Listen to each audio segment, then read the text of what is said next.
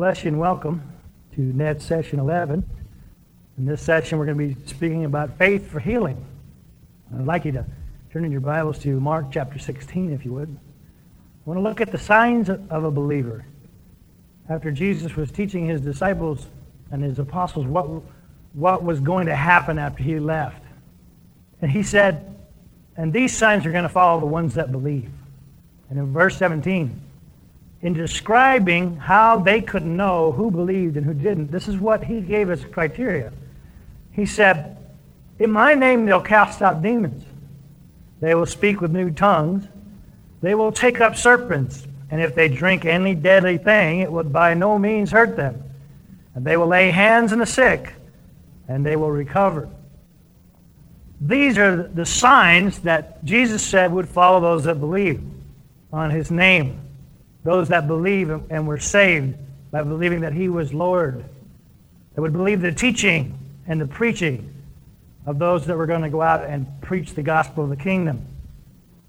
Well, tonight I'd like to look specifically at healing. We've been talking about faith, we've talked some about prayer, and tonight I want to look specifically at healing. In Psalm 107, verse 20, it talks about his word. And remember, we need to know his word so we know what is available to us. If we don't understand what he has said, we don't understand his word, we can't have faith for that which we don't, do not know is the will of God. We have to know what is the will. That's why we have to be able to say, it is written. We have to know what is written so that we can then begin to act on what has been written for our admonition, understanding, edification, and comfort. And it says in verse 20, He sent His word and healed them and delivered them from their destructions. Now, Jesus is the Word. He's the living Word. And when people approached Jesus, healing was available to them. When they came to Jesus in faith, they received that which they desired. Even those that he was not sent to, for instance, Gentiles that came to him, if they pressed in because they had faith, they still received the blessings that they were after. When the blind man, Bartimaeus, heard that Jesus was in the area. He cried out, Son of David, have mercy on me. And the people tried to quiet him down, but he cried out all the more. And he said, Son of David, have mercy on me. And Jesus said, Bring him to me.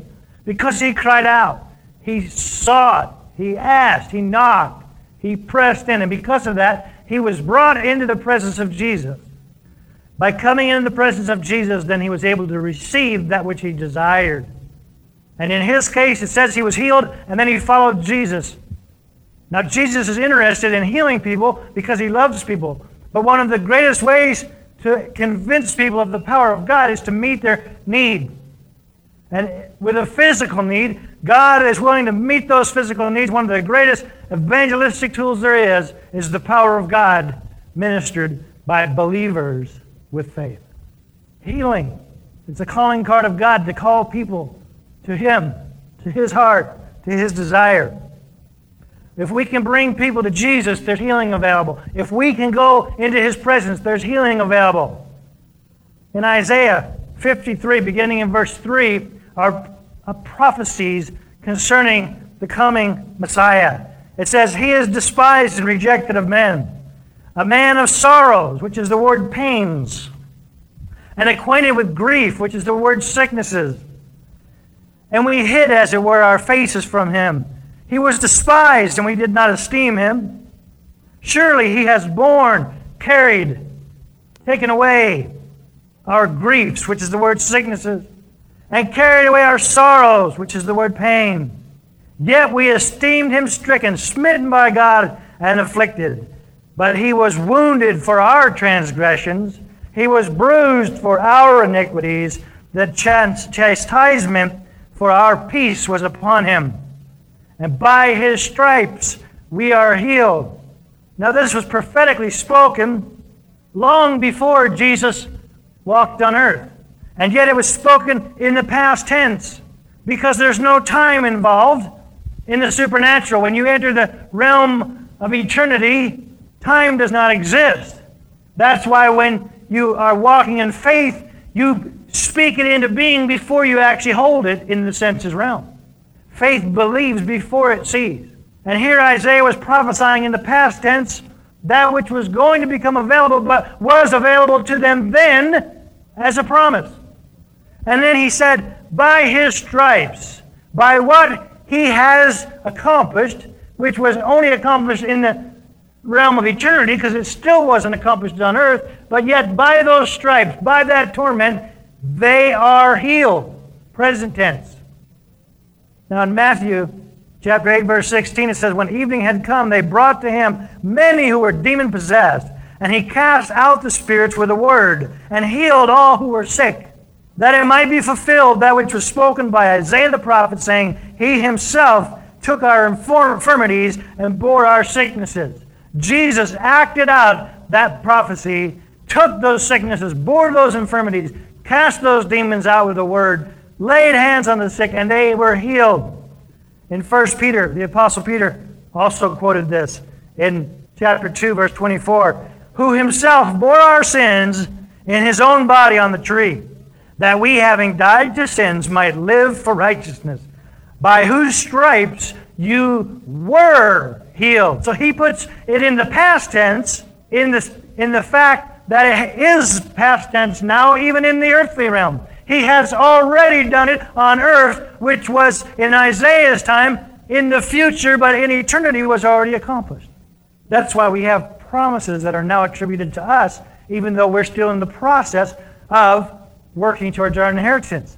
But as long as we're faithful, He attributes to us that which has not been available to us yet, only by entering the realm of eternity, by being in Christ Jesus.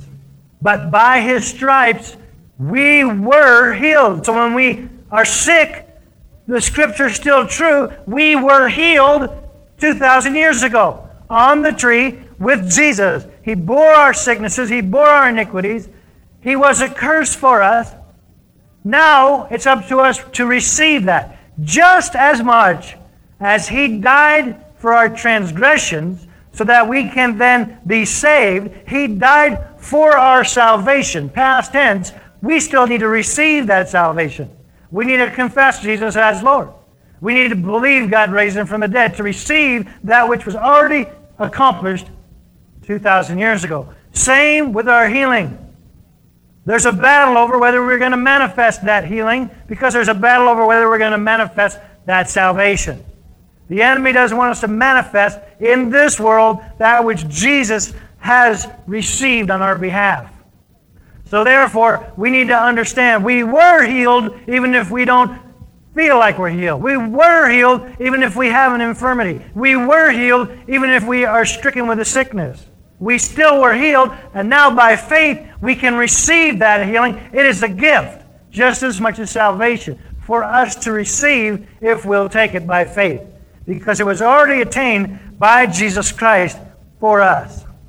Just like in days of old, when they came into the presence of the Lord, they were able to receive healing. We also still have healing to this day available by coming to the Lord. He sent His Word and healed them. Jesus is still the Word. When we know the Word, it makes us free. Freedom comes from knowing the truth. And the Bible says in John 8 32 that you will know the truth, and the truth will make you free. Jesus is the truth. By knowing Him, knowing His will, knowing His desires for you, and often knowing some supernatural fact that you cannot know by your own senses, you will be released or you'll help someone else to be released. As Jesus, it says, He would pray for the sick, cast out the demons in order to fulfill the prophecy that He bore their sicknesses. Now, that was before He even got on the cross. He was bearing their sicknesses. We need to imitate Christ, and we need to be burden bearers for others. We, as believers, have an opportunity to be mediators, to lay hands on the sick, to, with our faith, bring that supernatural blessings from God from the cross to the person that, that needs that healing and deliver to them that gift of healing that they need, that they so desire, and thereby be a bridge between them and the Lord Jesus Christ, allowing them to come closer to Him because he is the burden bearer. But we are to be yoked with him. His yoke is easy, his burden is light. If we're yoked with him, we're able to do these things in his name. as his ambassador. We must believe that the Lord is not only able, but also willing to heal us. If we're not convinced about his willingness, we can't receive the healing. If we're not convinced about his ability, we will not receive that healing.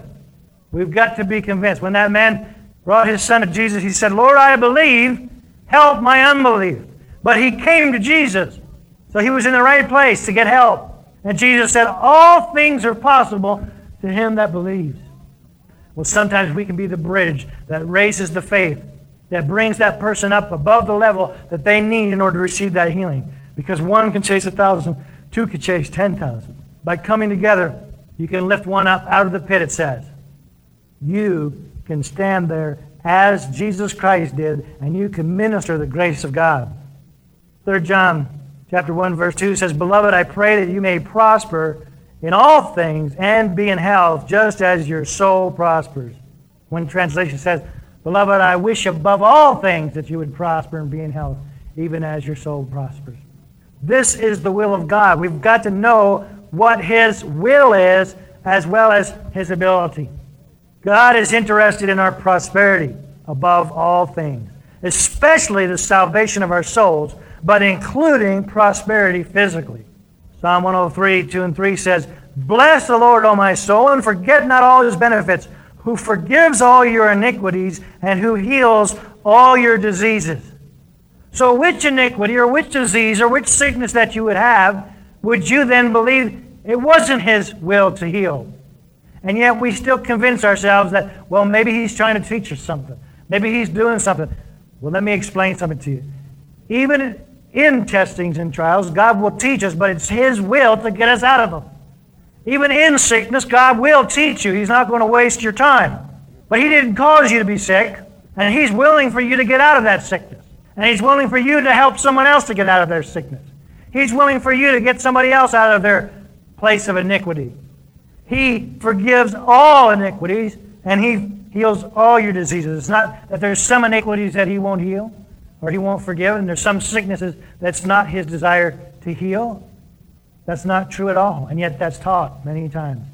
Many times I believe that's taught as an excuse for lack of faith, because often, man, rather than admit that maybe the problem lies with us, we think it must lie with God. Well, I'm here to tell you something. The problem never lies with God. The problem always lies with us. You see, because the devil's always against you, God's always for you. The battleground is right here between our ears, and what we do is going to decide the outcome. So the question is not whether God is willing to heal. The question is, does he have the ability in, in, the, in the spirit? Yes, he does. But does he have the ability on earth? Only if we supply the faith. Because he certainly is able. He created the heavens and the earth. He's able to heal any sickness and every sickness and all sicknesses at once. It takes faith, though, in the earthly realm for him to act with the supernatural power. God wants us to prosper in all things. We've got to know and we've got to believe the promises in his word. Proverbs 18:21 says, "Death and life are in the power of the tongue, and those who love it will eat its fruit. Those who love life will eat its fruit." We need to confess and we need to profess what is true until you believe and you receive like those witnesses that were given. They confessed it. They saw it afar off, but they confessed it. They professed it. We need to do the same thing. We need to stay faithful with it, not allowing doubt. We need to understand that just like they never, they never saw what they were confessing and what they were having faith for, and yet the Bible still says they had faith. We may believe for some crowns that are eternal, but there are other things that are available now. And we need to stay faithful, for instance, for healing until we receive it. It's God's will for us to have those and manifest those things now. Did he ever say that there wasn't going to be an adversary that would try to talk you out of it? He never said that. He warned you that there would be. That's what faith's all about, to take dominion over those thoughts that come, words that come, doubts that come. But he's not given us a spirit of fear, but power, love, and a sound mind. By that sound mind, we speak sound thoughts. We speak the word of God. We say what is written. And we say it even to our own selves, in our own minds. And we become overcomers and we receive the promises of God by his power and authority. In Exodus 15 26, it says, If you diligently heed the voice of the Lord your God and do what is right in his sight, give ear to his commandments and keep his statutes, I will put none of these diseases on you which I have brought on the Egyptians, for I am the Lord who heals you. One of the redemptive names of God. He was the Lord that healed them, but yet it was conditional. It was His will, it was made well known to them. But that will was conditional upon them keeping certain promises to Him, certain covenants with Him. It was a covenant relationship that God made to be their healer if they would do two things listen and obey. That's what that says. If they would listen and obey, He would make sure that none of the diseases came on them. So if diseases come on us, has God changed? The problem doesn't lie with God. The problem lies with us. And we understand sometimes things happen that we didn't personally cause, but we may inherit, or we may be influenced by, or they can come and affect us. But nevertheless, the problem is never God. The source of the problem is always on earth. And God can help us get to the source, take the axe to the root, and His power can be manifested. We need to listen and obey. That's gifts and character. They are both a part of receiving from God and giving to others. Exodus 23, 25, and 26. So you shall serve the Lord your God, and he will bless your bread and your water. And I will take sickness away from the midst of you. No one shall suffer a miscarriage or be barren in your land, and I will fulfill the number of your days. Because you believe in healing, does that mean you're never going to die? There's many men of God that believed in healing, and it says in, in Hebrews, it says, and these all died. Because on this earth we have a, a number of days that have been set for us. But it's God's will that we would fulfill those days. And that we would be in health throughout those days. As Moses, when his days were fulfilled, and he went alone with the Lord. But until that day, even his eyes were not dim. 120 years old. He wasn't feeble of knee. He was healthy right up until that day. Elijah, another great example here, he was getting up there in age, and yet by the Spirit of God coming upon him, he outran the chariot of Ahab. And yet he was taken up in the whirlwind. But what God desires is that your days be full, and that every day that you have would be filled with his glory. And that means we need to understand his will in light of healing and be able to take dominion over all the power of the enemy. He wants to take sickness away from the midst of us. Ecclesiastes 7:17 says, "Do not be overly wicked, nor be foolish. Why should you die before your time?" He's, what he's talking about there is character and how it can cause us to die before our time. The things of this world get in, they can rob us even of life, whereas truth gives life. Galatians 3:13 tells us this. Christ has redeemed us from the curse of the law, that having become a curse for us, for it is written, Cursed is everyone who hangs on a tree. Now, let me ask you a question. When Jesus hung on that tree for us, he became a curse for us and broke the curse that was upon us, didn't he? Does that mean then that there's never a curse that could ever come upon us that would never need to be broken? Does that mean that when we're saved, automatically every curse is manifestly broken? No.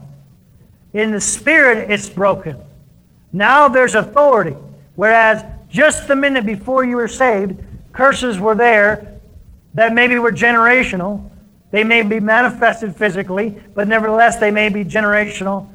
However, there was no authority that could be used over that.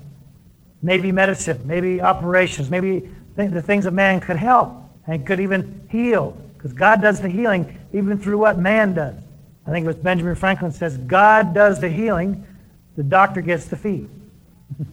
but our bodies were designed to heal. If God wanted to use sickness to punish us, then why doesn't our body receive what God wants to punish us with, or torment us with, or chasten us with? Our bodies fight it. Every chance it gets, our body fights sickness. God set up your body to fight sickness, to try to expel sickness. It needs help sometimes. Because of the fall of man, there's things that come against this body that it needs help in the supernatural with. And that's what divine healing is all about. And when we receive the salvation of the Lord Jesus Christ, we receive all healing, we receive all curses broken in the Spirit, but now we may need help manifesting those things in this realm. And that takes faith. And that takes the authority of sons of men to bring the power of God into this realm.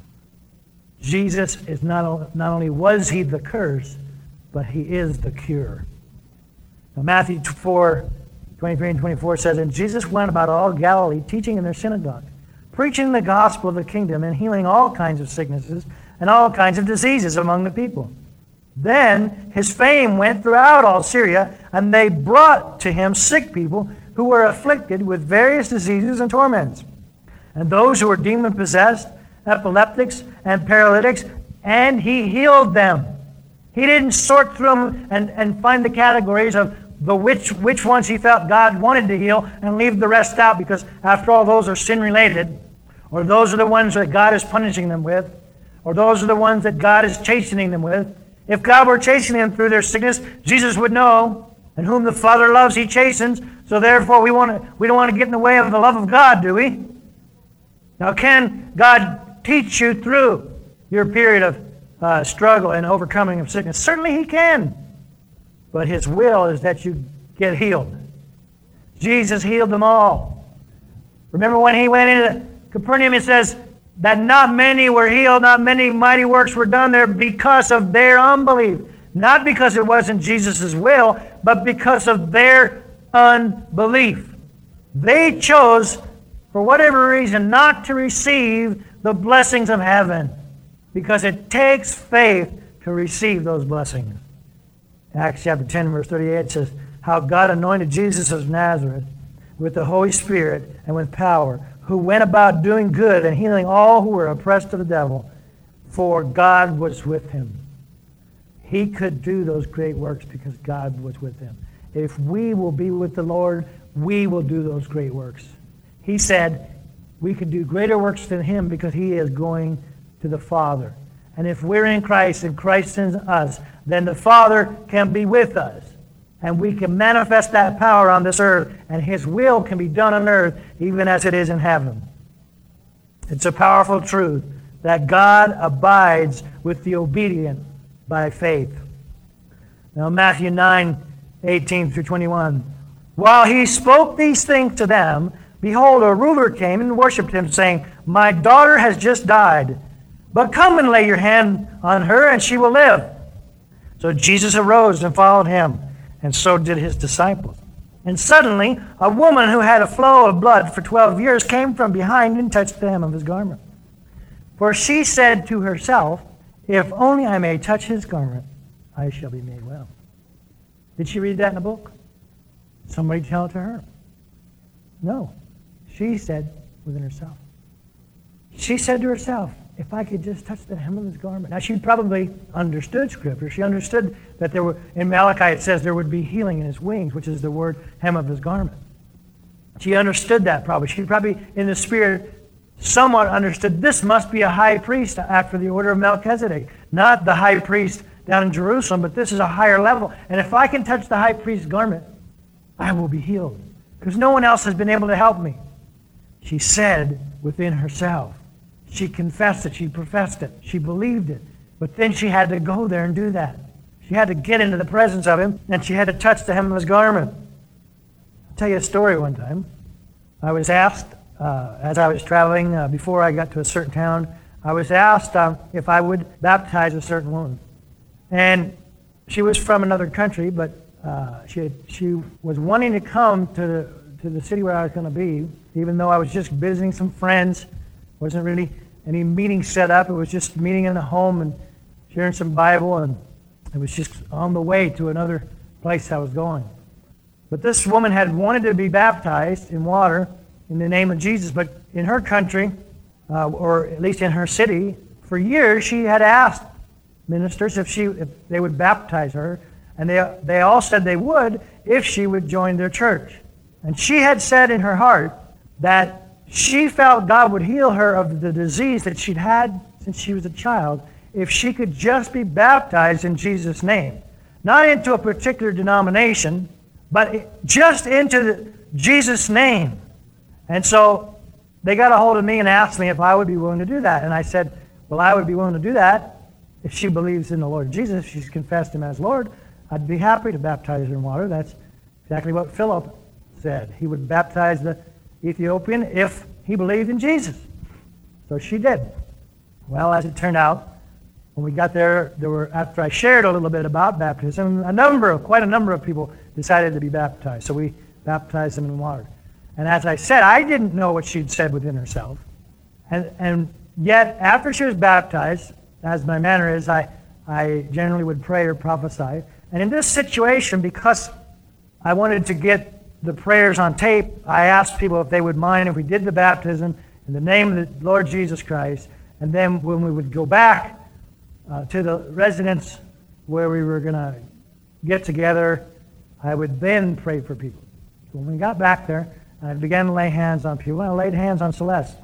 And the Lord revealed a number of things to me. I, I saw some visions in my spirit, and I prayed for various sicknesses in her blood uh, coming through her liver. I just saw different things, and I prayed those things.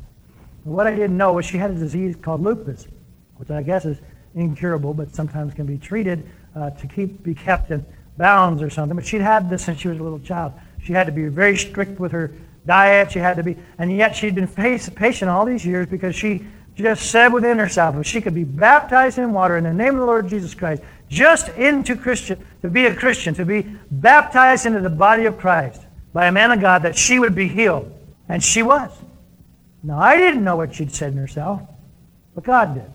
And then the Lord revealed some other things to me because she had also said in her spirit, she, she felt like the Lord was saying that on the day that she was healed, that also the prophet would reveal to her her calling.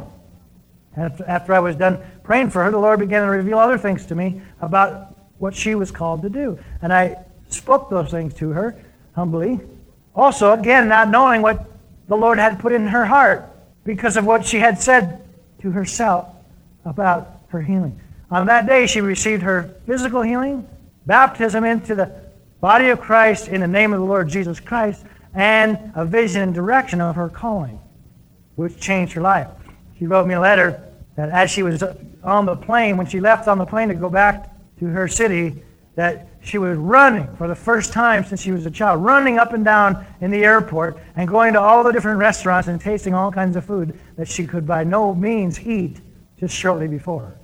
And even years later, as she's corresponding with me, that healing, but it's because she said within herself, and by her faith, she was healed.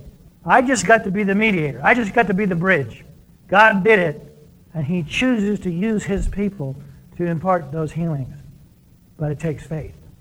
Just like this woman said within herself, if I only may touch the hem of his garment, I will be made well. But Jesus turned around, and when he saw her, he said, Be of good cheer, daughter. Your faith has made you well. And the woman was made well from that hour. See, what is available and believed upon with faith will be received. Now, this woman was probably emaciated physically, you could probably tell she had had this sickness. She was probably thin. Uh, probably because it had to do with the blood, she was probably very pale. And yet, because she believed and she went up there with faith, she received immediately that healing. But does that mean that she immediately manifested all attributes of that healing? It's possible, but not probable. In every situation where healing is delivered, the symptom may, may still remain for a while, even though the root is taken away. When Naaman went to the prophet of God and was told to dip into the Jordan seven times to be healed of leprosy, when he went out the sixth time, he still had leprosy. It didn't, he didn't lose a sixth of it each time until the seventh time, but he looked the same until he fulfilled that seventh washing, and then he was restored totally whole. In other words, in his situation, not only was the root taken away, but all symptoms disappeared because it says his skin was like that of a baby. In every situation, every symptom doesn't disappear, yet we still have to believe in our heart what has been imparted. Sometimes people will receive and even feel something in their body, even though it may not appear on the outside, but they still need to walk in faith that it not be stolen from them because there is an enemy called the devil who has come to steal, kill, and destroy. So we need to understand While the healing may come immediately, the symptoms may linger for a while, and we can't let the senses take away our faith, which has been given to us, which is supernatural. Verse 23 And when Jesus came into the ruler's house and saw the flute players and the noisy crowd wailing, he said to them, Make room, for the girl is not dead, but sleeping. And they ridiculed him. But when the crowd was put outside, he went in and took her by the hand, and the girl arose, and the report of this went out into all the land. Now, there came a time when we were in India, some of you remember this, where, where I was speaking, they brought a woman in that was terribly, terribly physically vexed. She actually had to be partially carried in and helped into the, to the room. And as the night went on, I, I, just really in my heart had compassion for this woman who was obviously very vexed, spirits uh, as well as very physically vexed. She looked quite old.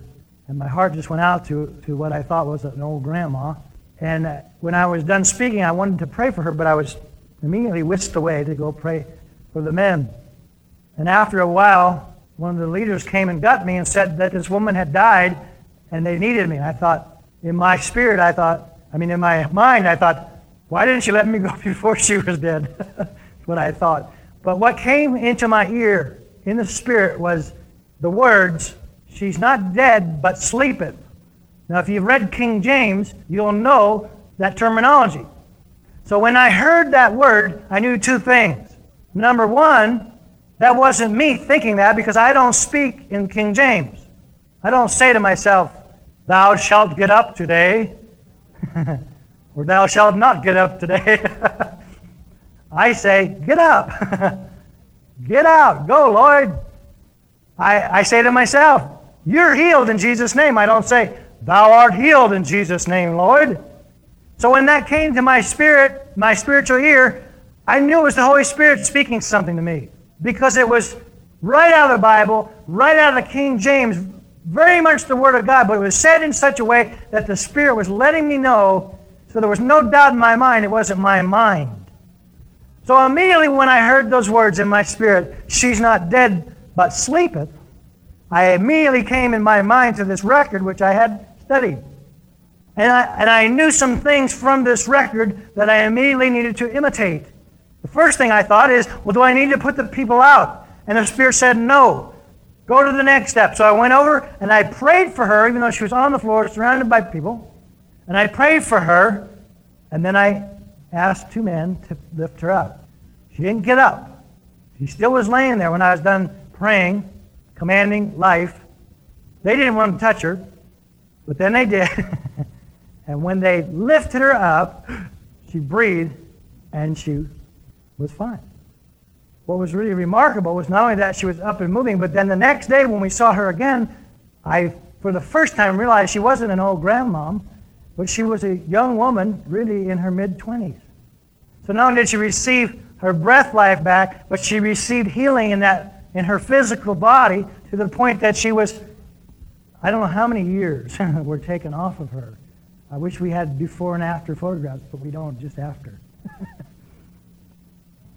By understanding His Word and moving in faith, I can guarantee that if I'd said, oh, I better take an hour and go pray, I, I would have lost the momentum of what the Spirit had said, and there wouldn't have been faith to minister to her. But the Spirit said, She's not dead but sleepeth. Confessing in this realm what is available from the heavenly realm. In Matthew 9 35, then Jesus went about all the cities and villages, teaching in their synagogues, preaching the gospel of the kingdom, and healing every sickness and every disease among the people. Every sickness, every disease. Now, that's a goal I'd like to see in my life and ministry, to where everyone that was prayed for and every disease that was amongst the people that I was ministering to would be healed. But Jesus was able to do it, and it is available. Even if we never attain it, we will still believe that it's available. We must be convinced of His will to heal, or our faith will be destroyed by such prayers as, If it's your will to heal, Lord. Pray with faith. So many times it's the fear of man that keeps us from walking in faith because we're afraid to confess what we're believing for because we're afraid someone will notice if it doesn't happen. Right there, we've got a doubt. You've got to step out in faith that there is no chance of it not happening. And even if it never happens, you still have to have the faith that it is happening. And not have the fear of man, but have the fear of God. Care more about what God says, that He says, by His stripes you are healed, rather than by man's word about you, by, hey, you don't look any better. Boy, can power come with words. You've been sick and you get prayed for, and you walk out and you feel great, and somebody right away says, Boy, you look terrible. now you've got to deal with the word that just came to rob you of the word that was spoken with faith, and you've got to cast those words out. Cast those things out of your mind. That's where that's why we have to know how to renew our minds so that we can control our thoughts because the devil will hit us and those words will come and try to rob us of that which has been given to us. It's been given to us in Jesus' name. Not by anything you've done, but by what he's done. One time, I was in bed at, late at night and I just felt a sickness come on me. It was a, I think it was a sore throat. And it was just like, boom. It was just, it wasn't there, and boom, there it was. And I said, Lord, I'm going to take dominion over this right now. You know, often you don't think about the spiritual things like you should until after you're already into the physical. But the way it should work is as soon as something physical comes that's contrary to what we would desire, to immediately go to God. And so in this situation, immediately I went to God. And I said, Now, this isn't right. This isn't from God. This is something in the physical that the devil wants to put on me, and I don't want to receive it. And so I, I began to list things to God. Lord, I've done this for you. Lord, I've done that for you. I've been working real hard. I've been really trying to serve your people. I've been a servant. I've tried to do my best. I've given my tithes. I've given offerings above. And I, I started listing, listing all my good works and all the things I've been doing for God. And I was just almost ready to say, and so therefore, because of all these good things I've done, I want to be healed.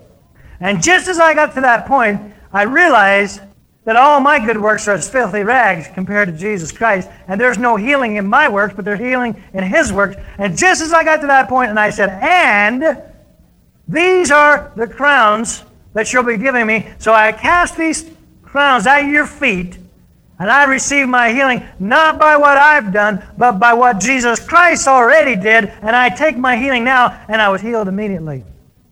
I went the right way, but I almost went too far. And see, the devil would have allowed that to go into pride and to self works, self righteousness, instead of claiming the healing because of his righteousness. But healing is available. And the quicker we get to it, the sooner we can get the healing. Why let it go full term and let that wait till the next morning and then have a full blown sore throat or a full blown virus or something that you then have to, you still have authority over it. But why not deal with it as soon as it comes? Let's take care of the attacks. That's why we have to have our mind always on Him. Keep our eyes on Him all the time. That should be our goal. Matthew 8, beginning in 22 through 25, it says, then he came to Bethsaida, and they brought him a blind man and begged him to touch him. So he took the blind man by the hand and led him out of town. And when he had spit on his eyes and put his hands on him, he asked him if he saw anything. And he looked up and he said, I see men like trees walking. Then he put his hands on his eyes again and made him look up. And he was restored, excuse me, and he was restored and saw everyone clearly. Now here's the situation. Jesus found this blind man. The man begged him to touch him. Just touch me. He, he did more than that. He spit on him. You have to understand that in their culture they believed even the spittle of a holy man had healing. So he was doing something that culturally to them would make sense. But I would imagine even in that culture it might be shocking. Sometimes it takes a shock to bring us to a place of faith.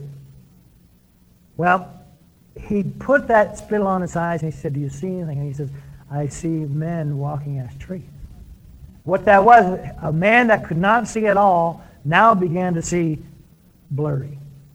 And probably what he saw was men and women going back and forth from the out, from you know into town with firewood on their shoulders as they would do on those streets, coming in with the firewood and looking like branches on top of the man. So men walking as trees, but whatever it was, he saw it, but not clearly enough to see it in its detail.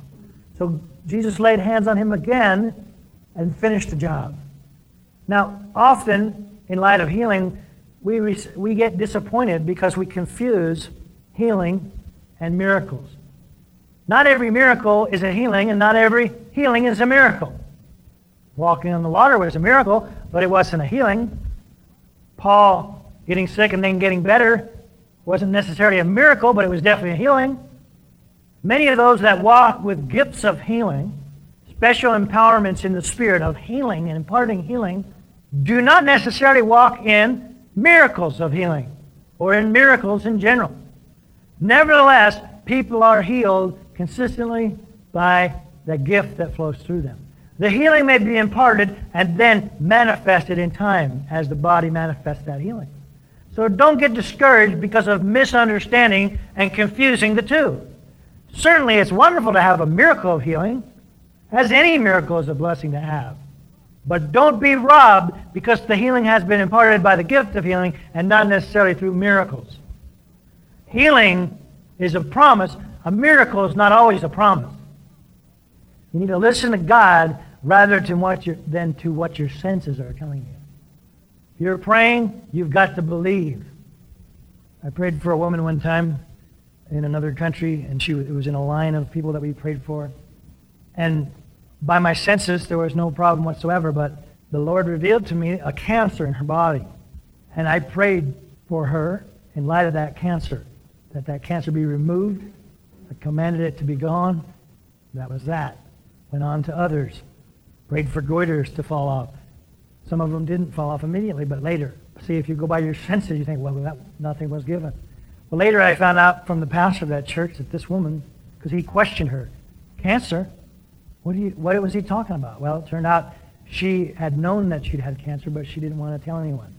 But every, she had had it in that, in that country uh, where, where men still give dowries to the parents on behalf of a woman. She had saved up quite a dowry herself to pay the, uh, not the man giving it to the, to the parents, but the parents giving it to the to the man when he married her. And often the woman will work and save up a dowry also if her parents aren't able, and then that would go to the husband when they would be married. But she had never accepted any offers for marriage, and she always gave the reason that she didn't have enough dowry or she wasn't interested in the man, but in reality it's because she knew she had this cancer and she was setting up for an operation. And she didn't want that money to, to be used for anything else because she wanted to be healed of this cancer before she would be married and then put this burden on her husband but because that was revealed by the Spirit, by the speaking of it, even through a translator, she immediately received it with faith and was immediately healed of the cancer, which no one else knew she had. She went to the doctor. It was proven that she was cured, and everyone was able to glorify because nobody knew anything about it. But God revealed it. Faith was there because no man revealed it, and then she was delivered and able to be married can't let your senses deceive you. She looked perfectly fine. You need to listen to what God is saying to you, not what your senses or what man is saying to you. One time, a woman came up in a, in a prayer line to me, and she wanted me to pray for her. Then she wanted me to pray for her daughter, her, her son, her husband. Now, her son and her husband were not there, so I was praying by laying hands on her, and she was standing in proxy for the husband and the son. I remember when I began to pray for her husband, I saw a vision of a bottle of whiskey and I asked her, Does your husband drink? And she said, Yeah, he does. He struggles. And I said, It's a spirit of alcohol, isn't it? I said, Alcoholism. And she said, Yes. And I said, Well, let me pray for him. Of course, that built her faith immediately right there. Not only was he not there, but I had no way to know that. So when I spoke that to her, her faith rose. And in proxy for her husband, now I don't know, I never heard a report back on her husband. To my knowledge, I've not ever met him. But then she asked me to pray for her son. It's an adult son and he, he was having terrible, terrible stomach problems for months. And he'd gone to all the doctors, all the specialists. They'd done everything they could. They'd tried all kinds of medicines. And she asked me if I would pray for her son for this ailment that he had in his stomach. Well, as I had my hands laid on her and I began to pray for her son, whom I never had met, never seen, didn't know anything about, but as I began to pray for him, immediately I felt something in my back. And the Lord will speak to me, figuratively speak to me by sort of gently pushing or squeezing or, or giving me a tingle in a part of my body which will inform me in a spiritual fashion something that he wants me to know that's not able for me to know in the senses. So as I was praying for her, for her son, she told me he had a problem with his intestines and his stomach. As I began to pray for him immediately, God was telling me he has a problem with his back. And I told her this. And she said, no.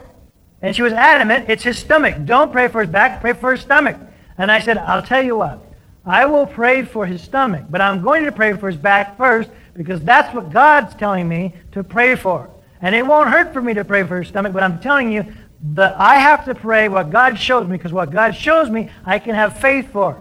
So I prayed for his back, and she was a little irritated with me.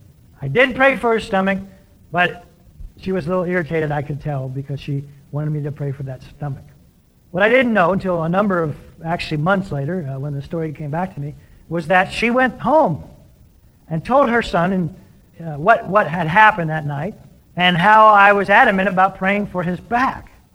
Now, he had an operation scheduled for the day after this because they'd done everything they could without cutting him open and nothing helped. So they were going to do the last resort. They were going to cut him open and see if they could find out what the problem was. What he did when he heard this was he said, wait a minute. You know when this started? was right after I was kicked off that horse. He said, I'm going to postpone this operation and I'm going to go to the chiropractor. It can't hurt. He walked into the chiropractor's office, and the chiropractor, of course, being trained to understand the bones and how they're supposed to work. When he walked in, the chiropractor took one look at him, even from a distance, says, Oh my goodness, what is wrong with your pelvis? And as they looked at him, from that horse throwing him, it had knocked his back totally out, and his pelvis and everything was out of kilter, and it was in such a bad shape that his whole insides and intestines were twisted. And it was like squeezing them shut, like putting a bottleneck in the, the jar top, top of the jar. And so when that chiropractor just worked on him one day, now he went back other times, but the first treatment cured him of his stomach problems. You can't go that doesn't mean you disregard what people tell you, but it can't be as important as what God is telling you. Because God will tell you what man does not know. And you can speak it into being. In Acts 14, 8 through 10, it says, When Paul was in Lystra, a certain man without strength in his feet was sitting, a cripple from his mother's womb. This man probably had no bones in his ankles, but he had no strength in his feet. In other words, he could not stand if he wanted to. That's why he was sitting. And he'd been born this way. He was probably born with parts missing in his feet or his legs. He had never walked. And this man heard Paul speaking. And Paul observing him intently and seeing, and that's the word perceiving, that he had faith to be healed. In other words, what would you see that would tell you a person had faith? You would have to perceive something in the spirit to know that they had faith. You can see actions, but you can't see faith. Faith often comes as we act, but you have got to know in your spirit. And so Paul perceived in his spirit that he had faith to be healed. But if he had faith to be healed, yet he'd never been healed. Why? Because it takes faith, but it also takes the empowerment of God. There needs to be someone, there needs to be some manifestation of the presence of God. Just faith alone won't do it. God also has to bring the power. But power alone, without faith, God won't overstep your inability to have faith. We need both. So in this situation, Paul perceived this man had faith, so then he brought the power of God to him and said with a loud voice, Stand up straight on your feet. And he leaped and he walked. You see, he perceived it. He didn't go over to him and say, Oh, do you have faith? Do you understand faith? Would you like to learn about faith? He perceived in the Spirit he had faith. He spoke the word, Get up on your feet, and he did it. And it was impossible for him to do it because he was missing things in his legs. He had never walked before. He didn't have the opportunity to go through the crawling stage and the toddling stage. He had to get up and jump up, and he did it.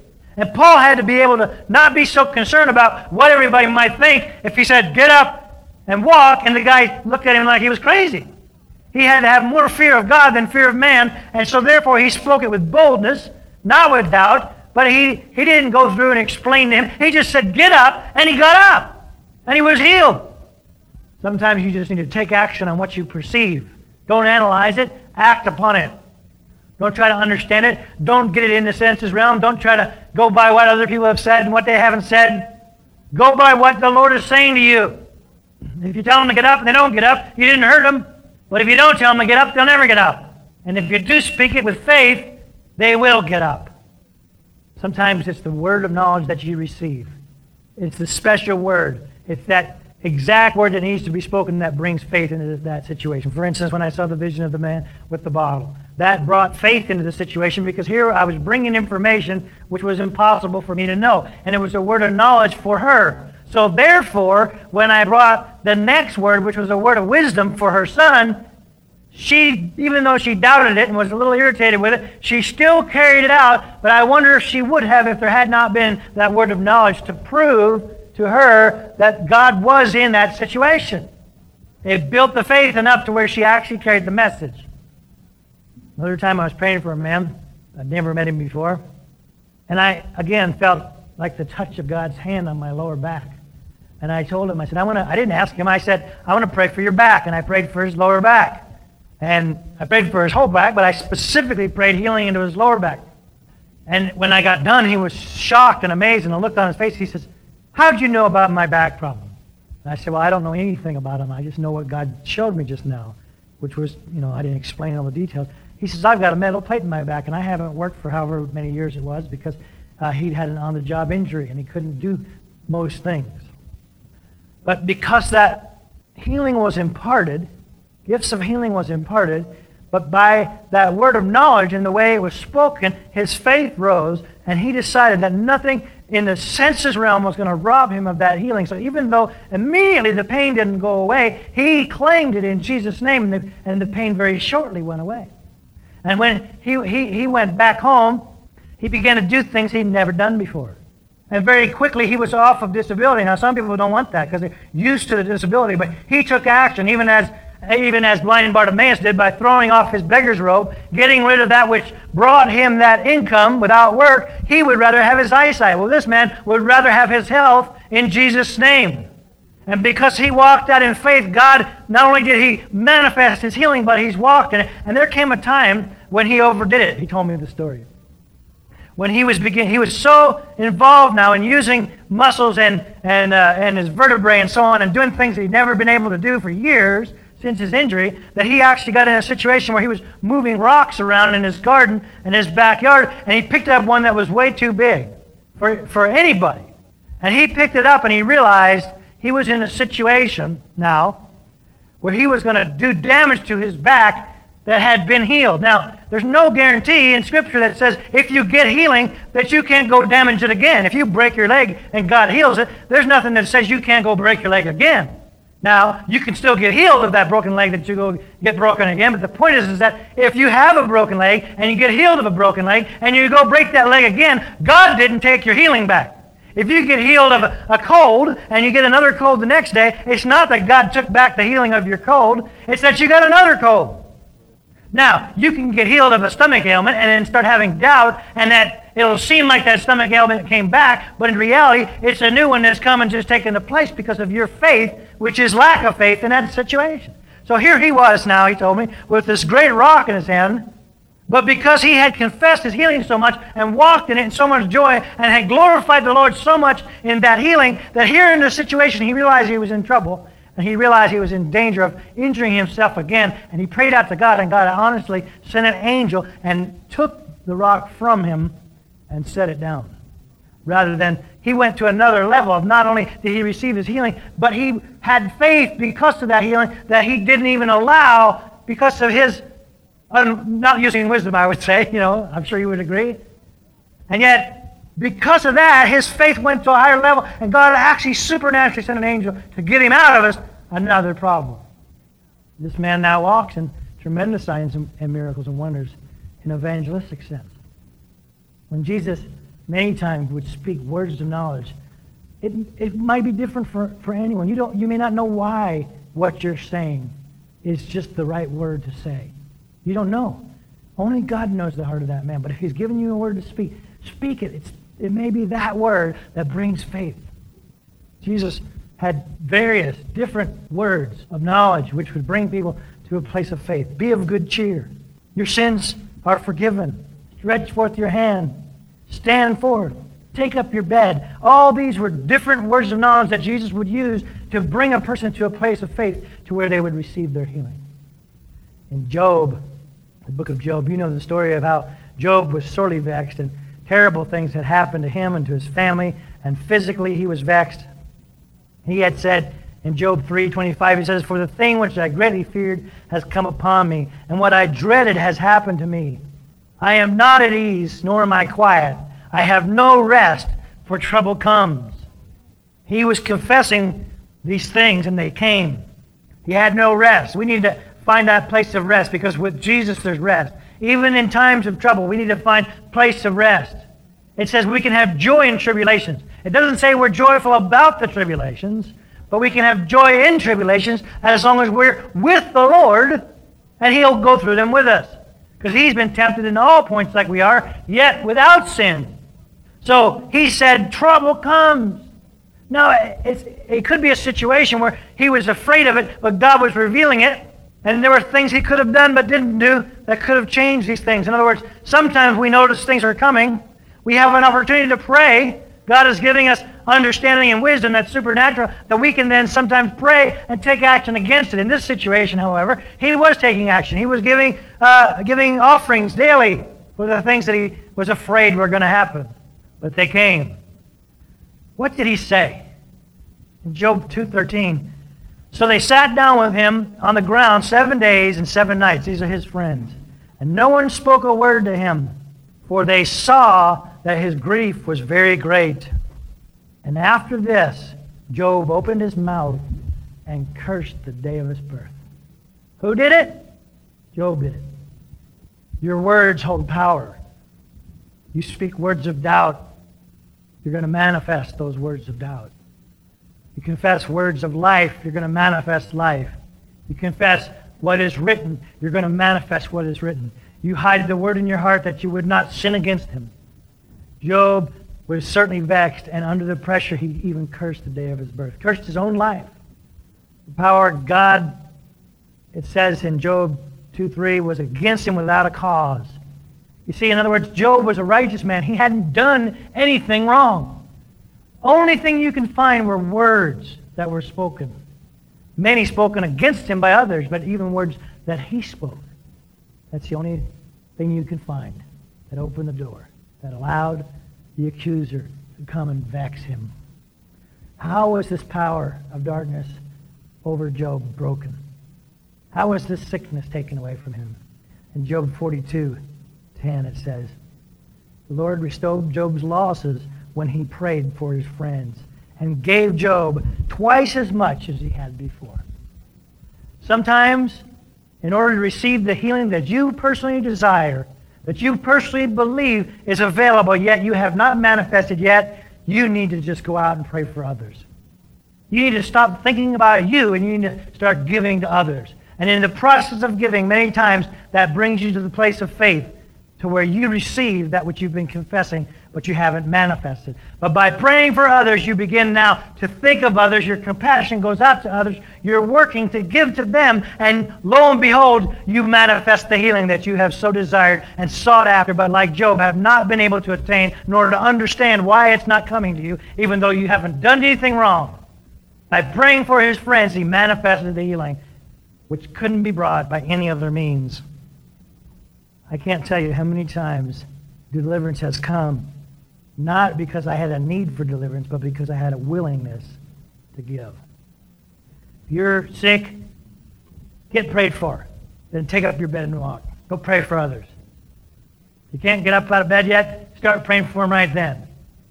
Thank the Lord for your healing. Receive it with gladness, and then move on. Begin to give of what you've received. Begin to manifest even what you haven't seen manifested, but you believe in your heart you've received, and you will manifest it. Now, it talks about in the Bible to pray for the elders if any man's sick, and they'll anoint him with oil, and by laying on of hands, the prayer of faith will heal the sick. I just want to briefly mention biblically the, the, the doctrine of laying on of hands, because laying on of hands is a point of contact many times a point of impartation that's necessary, or not always necessary, but many times necessary for that healing. But because in James it talks about calling for the elders, sometimes people believe that only the elders can pray, but that's not what we saw Jesus said. He said, those that believe will lay hands on the sick and they'll recover. But if you understand in the early church the requirements for eldership were that you would walk in integrity and walk in, and be a believer and manifest the power of God. So by calling the elders, anointing with oil, you could expect that there would be faith there. But truly, signs follow those that believe. Well, seven things I see scripturally that are for the laying on of hands. One for healing, one for baptism of the Holy Spirit, another for blessings and protection. To pray for a person for protection or for pray blessings on it. Many times a father will bless his children by laying on hands. Or pray protection over them by laying on of hands. A fourth one, to anoint a successor.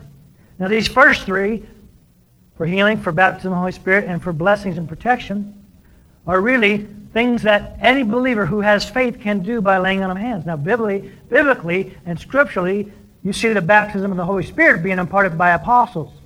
But once it's imparted, we walk by faith, we can impart it to others. Apostles generally begin the new work, bring into being that which has not existed. But once it's existing now, we can walk in faith and bring those things into being also by faith, by believing. And Jesus said, they will speak with other tongues. They'll lay hands on the sick and they'll recover. They'll cast out demons in my name. So a believer can do these things. Now, number four, to anoint a successor. Now, in terms of ministry, this would not be just for any believer, but this would be somebody in ministry. For any believer, let's say in business, this could be done in their business sense. So this is sort of a transitional period where you see the other ones that believers lay hands on for those reasons. And now we're moving into those who walk in authority, in certain authorities that not every believer may be delegated. Okay, number five, for pronouncing judgment. For instance, a policeman might lay hands on you to pronounce judgment on you. but he has an authority to do that. In the church, there is also a laying on of hands to pronounce judgment. But there has to be an authority behind that. Not just anybody would do that, although some people might think they can do that. Without the delegated authority, they would be stepping out on their own into their own soul. Number six, to call out gifts to the church. The gifts. He gave gifts unto men. Many times we can lay hands, and then if we've got the authority to walk in that office and in that empowerment, we can call out the gifts out of that individual, or we can impart gifts to help manifest the power of God in the church to the world. And then, number seven, to separate out the gifts, basically to the work of ministry, in other words, to ordain leadership, to ordain eldership to separate, the, to not call them out and identify them, but also to ordain them and to commission them with the proper authority. This can be done also by laying on of hands.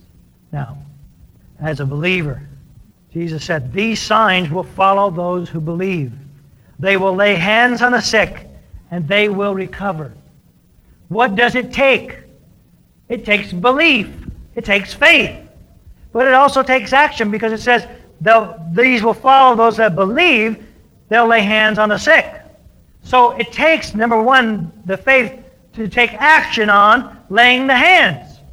Just because you have the ability to believe doesn't mean it's been manifested. You have to take action on that ability with the faith and lay hands on someone.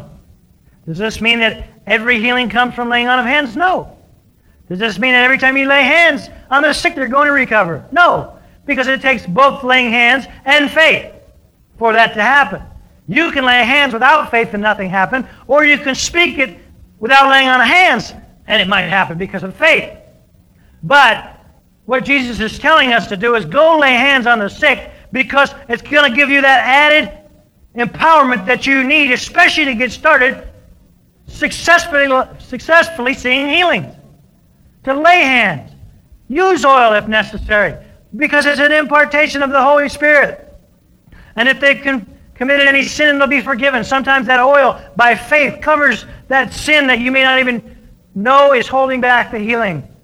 Jesus taught his disciples to do that, and he's teaching us to do that today too, because he still is interested today in the healing that we need to see manifested. And the only requirement it takes for someone to get out and pray for the sick is that they believe. That they would believe. That they would believe is a requirement to lay hands on the sick and see them recover.